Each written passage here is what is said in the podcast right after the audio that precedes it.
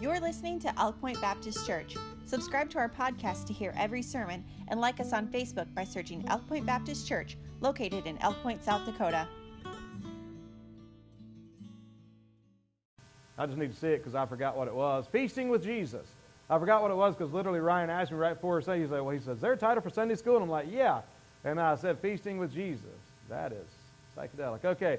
Um, but I want to start with Luke 24, verse 27, just to set the stage that some of you will be familiar with. But remember, when you're teaching and preaching the Bible, and this is for those of you that would teach, and this goes to even if you're just sitting down trying to teach one person, be real careful about assuming things. And one of the things that I really try to do as a teacher and a preacher is try to avoid assuming all the time. In other words, assuming that, you know, you know this. Oh, you've heard this story before. Uh, John 24, 27. Uh, you know this stuff already. Uh, you've heard about all this. And so you try to teach and preach as if somebody's never heard it before, even if I'm teaching to Ralph that's heard it all. All right. Uh, Luke 24, verse number 27, is where I want to begin. One of the most exciting things that I, I hope that when we get to heaven, I don't know exactly how it'll be, but I've always, I've always imagined been, you know, getting to heaven and being able to go back and watch certain clips of history. I don't know what it'll be like, but it, would be awesome if I could just go back and say, hey, I want to go back and see what it was like on the road to Emmaus. I just want to hear I just want to hear that message. And who knows? Maybe the moment that I see Jesus and get to heaven, my heart will be so full and have a greater experience than, than these guys ever had. And, and probably that's what will be the case. But regardless of that, uh, I, this has to be one of the most amazing things. Like, man, if I could have been there. And here's what it says Luke 24 27. This is the, uh, the, this is the resurrected Christ walking with these disciples going the wrong direction, away from Jerusalem. But this, and beginning at Moses and all the prophets, can I stop a second? I just thought about something when I was saying that. These disciples were on their road to Emmaus. And again, this wasn't some of the 12. These are just people that were followers of Jesus. They were on their road to Emmaus. Jesus said that you should tarry in Jerusalem. That's what he told his followers. But, the, but these people were going the wrong direction. And, and I, just, I just, when I said that they were going the wrong direction, I just had to pause and say it's pretty cool. Because guess who's walking with them going the wrong direction? Jesus is. Can you imagine you going the wrong direction and Jesus walking with you? Now, he's not walking with you to escort you to that wrong place because if you study the chapter, what you find out is he's walking with them to try to get them turned around going the right direction. But I'm glad that Jesus doesn't just stop the moment I turn in the wrong direction and be like, well, you big idiot, there you go, and then we're lost. I'm glad Jesus came and walked and tenderly spoke with these people and tenderly addressed where they were at in their walk. But the, he goes on to say that he expounded unto them in all the scriptures the things concerning himself. The things concerning himself. Now, that would have been a lot of things. Now, among those things, I imagine certainly among those things would have been the Old Testament Jewish feast. The Jewish feast of the Old Testament. I am not starting a new series today on the feast. Years ago, we preached a series on Wednesday nights about the feast, and I'll probably do that again sometime because it's really, really good. Because again, it points all to Jesus Christ. But what I am going to try to do over the next 20 minutes is just give you a little synopsis, just a little uh, overview, a little summary of the feast, a little nutshell about how these feasts point to the Lord Jesus Christ. Leviticus 23 is where God presents to us the feast. Leviticus 23, God presents to the children of Israel the feast that He wants them to celebrate and observe. The word for feast literally means appointed times. Appointed times. When you look at the feast, they weren't all, you know, throw down, eat a big meal feast. Some of them were. Really, they were, they were celebrations, they were uh, times of remembrance. God has carefully planned and orchestrated the timing and sequence of the seven feasts of the Old Testament, the seven Jewish feasts, to reveal to us a very special story. The seven annual feasts of Israel were spread over seven months of the Jewish calendar at set times appointed by God. And they're still celebrated and observed by Jews today.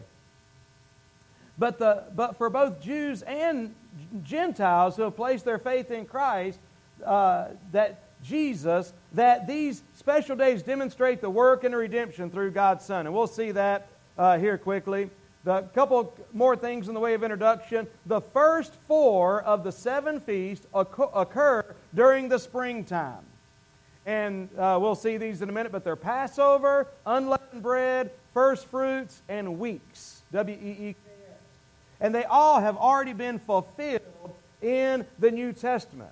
The final three holidays, the Feast of Trumpets, the Day of Atonement, and Tabernacles, will occur during, they, they occur during the fall all within a 15 day period. Now, again, in a nutshell, I'll give you just the prophetic significance of each of the seven Levitical feasts of Israel, both in their prophetic fulfillment in Jesus personally, and there's application to us in Christ. But I'll just give these to you quickly. The very first one is the Feast of Passover. The Feast of Passover.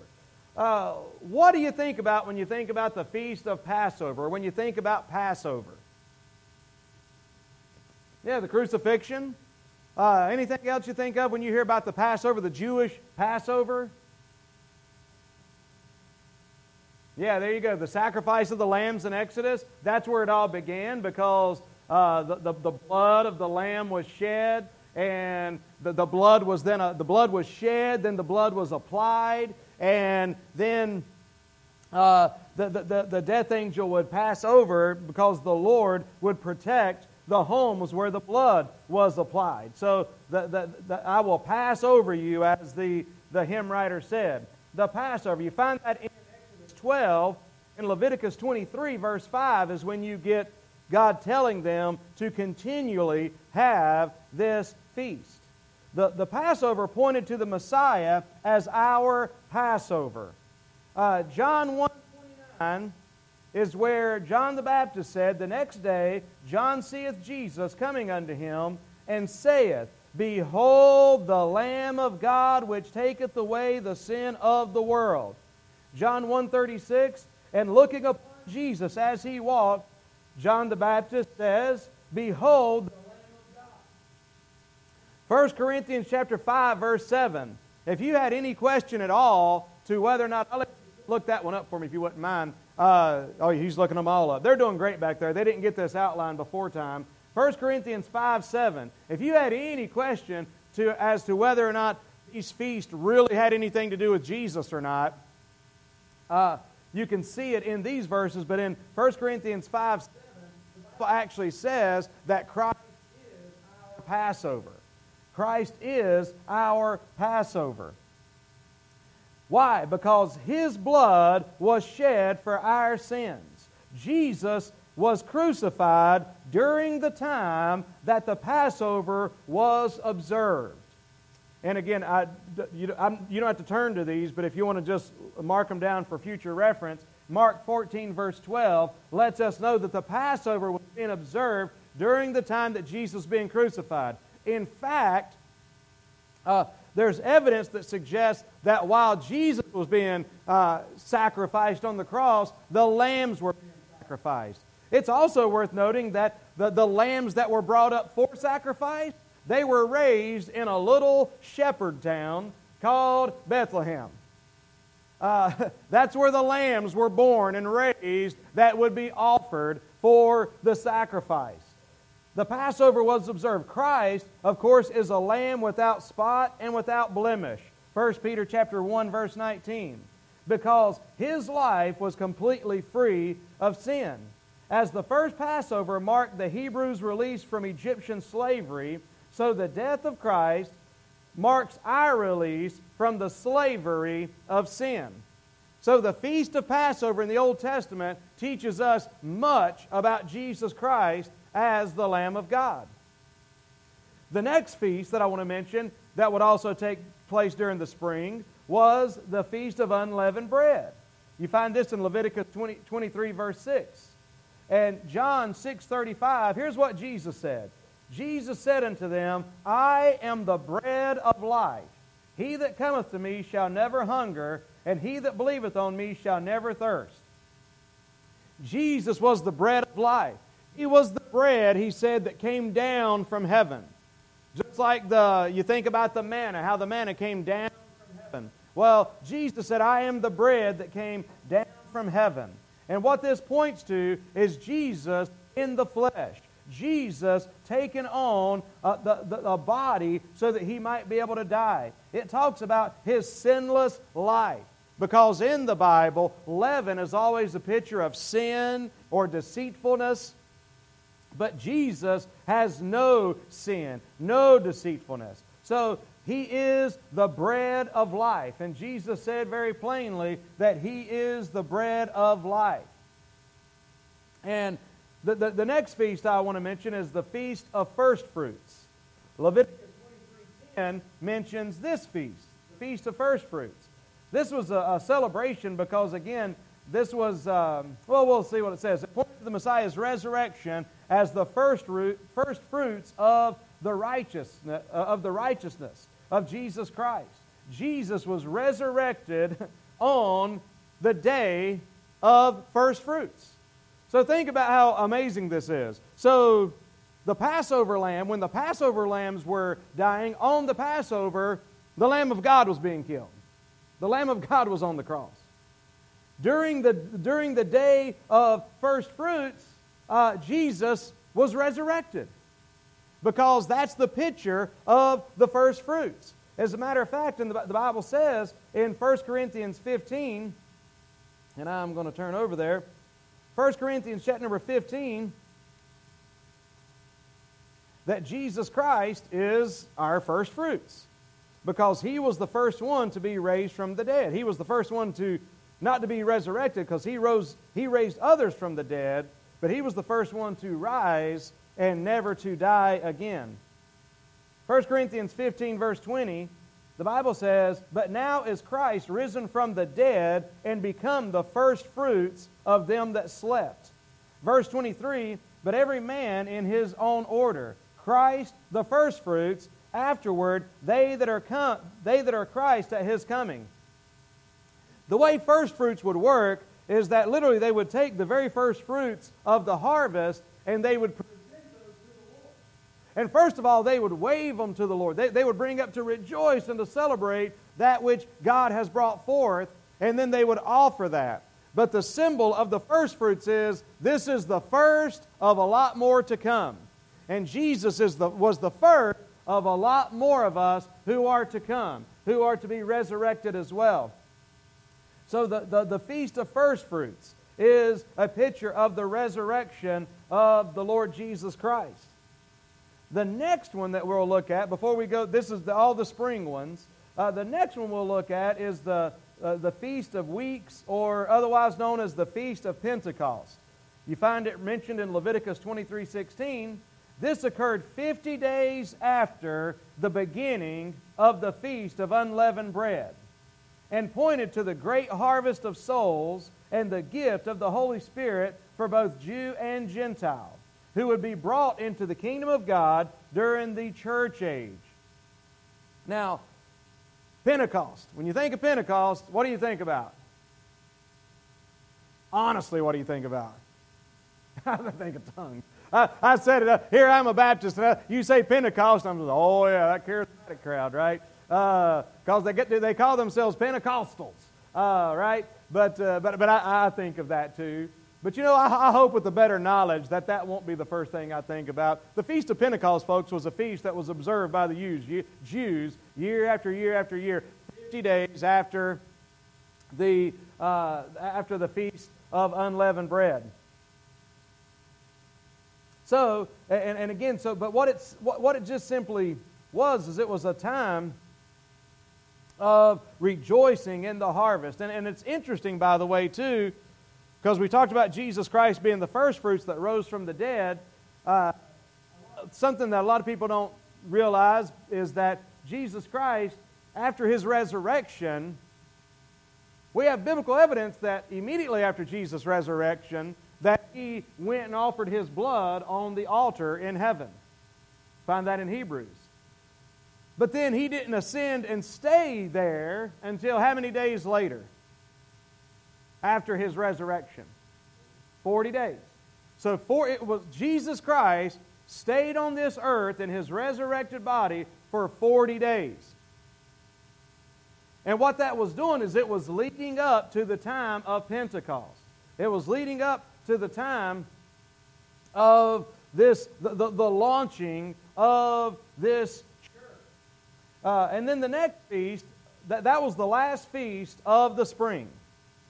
Now, the next feast that would take place in October, generally, the seventh month, the, the Feast of Trumpets. You read this in Leviticus 23, verse 24. Many believe that this day points to the rapture of the church because you can see these, right? Uh, you've got the, the Passover, the lamb, the, the death of the lamb. You've got, you've then got the, uh, let me get them in order here. Then you've got, you've got the Passover, then you've got unleavened bread, which again speaks of him coming down uh, to man, coming down in human form. You got the, fir- the, the first fruits, where the, which is a picture of the resurrection, according to 1 Corinthians 15. And you've got the mention of Pentecost. That's, the, that's a reference to the church that stays behind and continues to do the work of Christ. So, prophetically speaking, you can see Christ's work in these feasts. Well, then, all the way up until October, uh, then you see, and here's the interesting thing about October when is the Jewish New Year? Does anybody know that? When is the start of the Jewish New Year? Okay, that, and, and I heard April, uh, and then September is pretty close because it's September, October, uh, right in there. And but you say, wait, what? Which is it? Because uh, the fact is, is that the Jews had two New Years because they had two calendars. They had two calendars that they celebrated. One calendar started with, on, uh, with the Feast of Trumpets, uh, around uh, you know, the, the seventh month, which would have been in the fall, and this would have been the be- beginning of their civil calendar, their normal year. This is when they, it, was, it was their January 1st, if you will. All right? But then in Exodus 12, during the Passover, God says, This is going to be the beginning of days for you because now you've got another start. It's like the second birth. You've had one birth, but you need to have two if you're going to know Christ, right? And it's the same way with the nation. He said, You've had one birth in a physical sense, and you've got a civil calendar, but the Passover signals the new birth, a, a new start. And that was their religious calendar. And that started with Passover. But their civil calendar started with the Feast of Trumpets. But here's the thing that's kind of cool. So you see the launching of the church, at Pentecost, you see Jesus coming down from heaven, you see his death, you see his resurrection, launching of the church. Then there's a long period of time that takes place. Then, all of a sudden, you hear a trumpet sound. You have the, the Feast of Trumpets, where the trumpet would sound. And the trumpet, the, the Feast of Trumpets, basically began the start of the, uh, the Day of Atonement. Now, the Day of Atonement, that would oftentimes be a day of mourning. It would be a day of, of getting right. And really, the Day of Atonement, in a prophetic sense, speaks of Jesus and his work with the nation of Israel during the tribulation period, when he's given them that opportunity to get right. And many of them will get right. The Bible says they will look on him whom they've pierced, and they will turn to him because the Day of Atonement. Uh, anybody know a, a, good way to describe the word atonement? That's one of those, that's one of those biblical words that, uh, that we don't use every day atonement. Yeah, Melanie just said at one, okay? And because if, if you look at the word, y'all know where I come from, and here I am going to make fun of myself being dumb again, okay? But one, you know the way I learned uh, atonement? is you just look at the word at one meant. At one meant. If you broke it up, you know, that's not the way you pronounce it. But at one meant. Because what to do? It puts us at one. What's, what's ha- what, where's the nation of Israel been for the last 2,000 years? Jewish people have been saved and are part of the church. That needs to be understood. Jewish believers are a part of the church. But as a nation, the, the nation of Israel has been separated from God for a long time. But what he's going to do is they're going to be brought, brought again to be at one with him, the Feast of Atonement. And then that leads to probably the most joyous, without question, I would say, the most joyous of all the, the feast. And that's the Feast of Tabernacles, to where they would literally go down and uh, they, they would have to cut down branches and, bo- and trees, and they would make like makeshift little booths and makeshift little houses. But they would decorate them, and they, they would put about three different kinds of leaves and, and, and, and branches and everything all around there.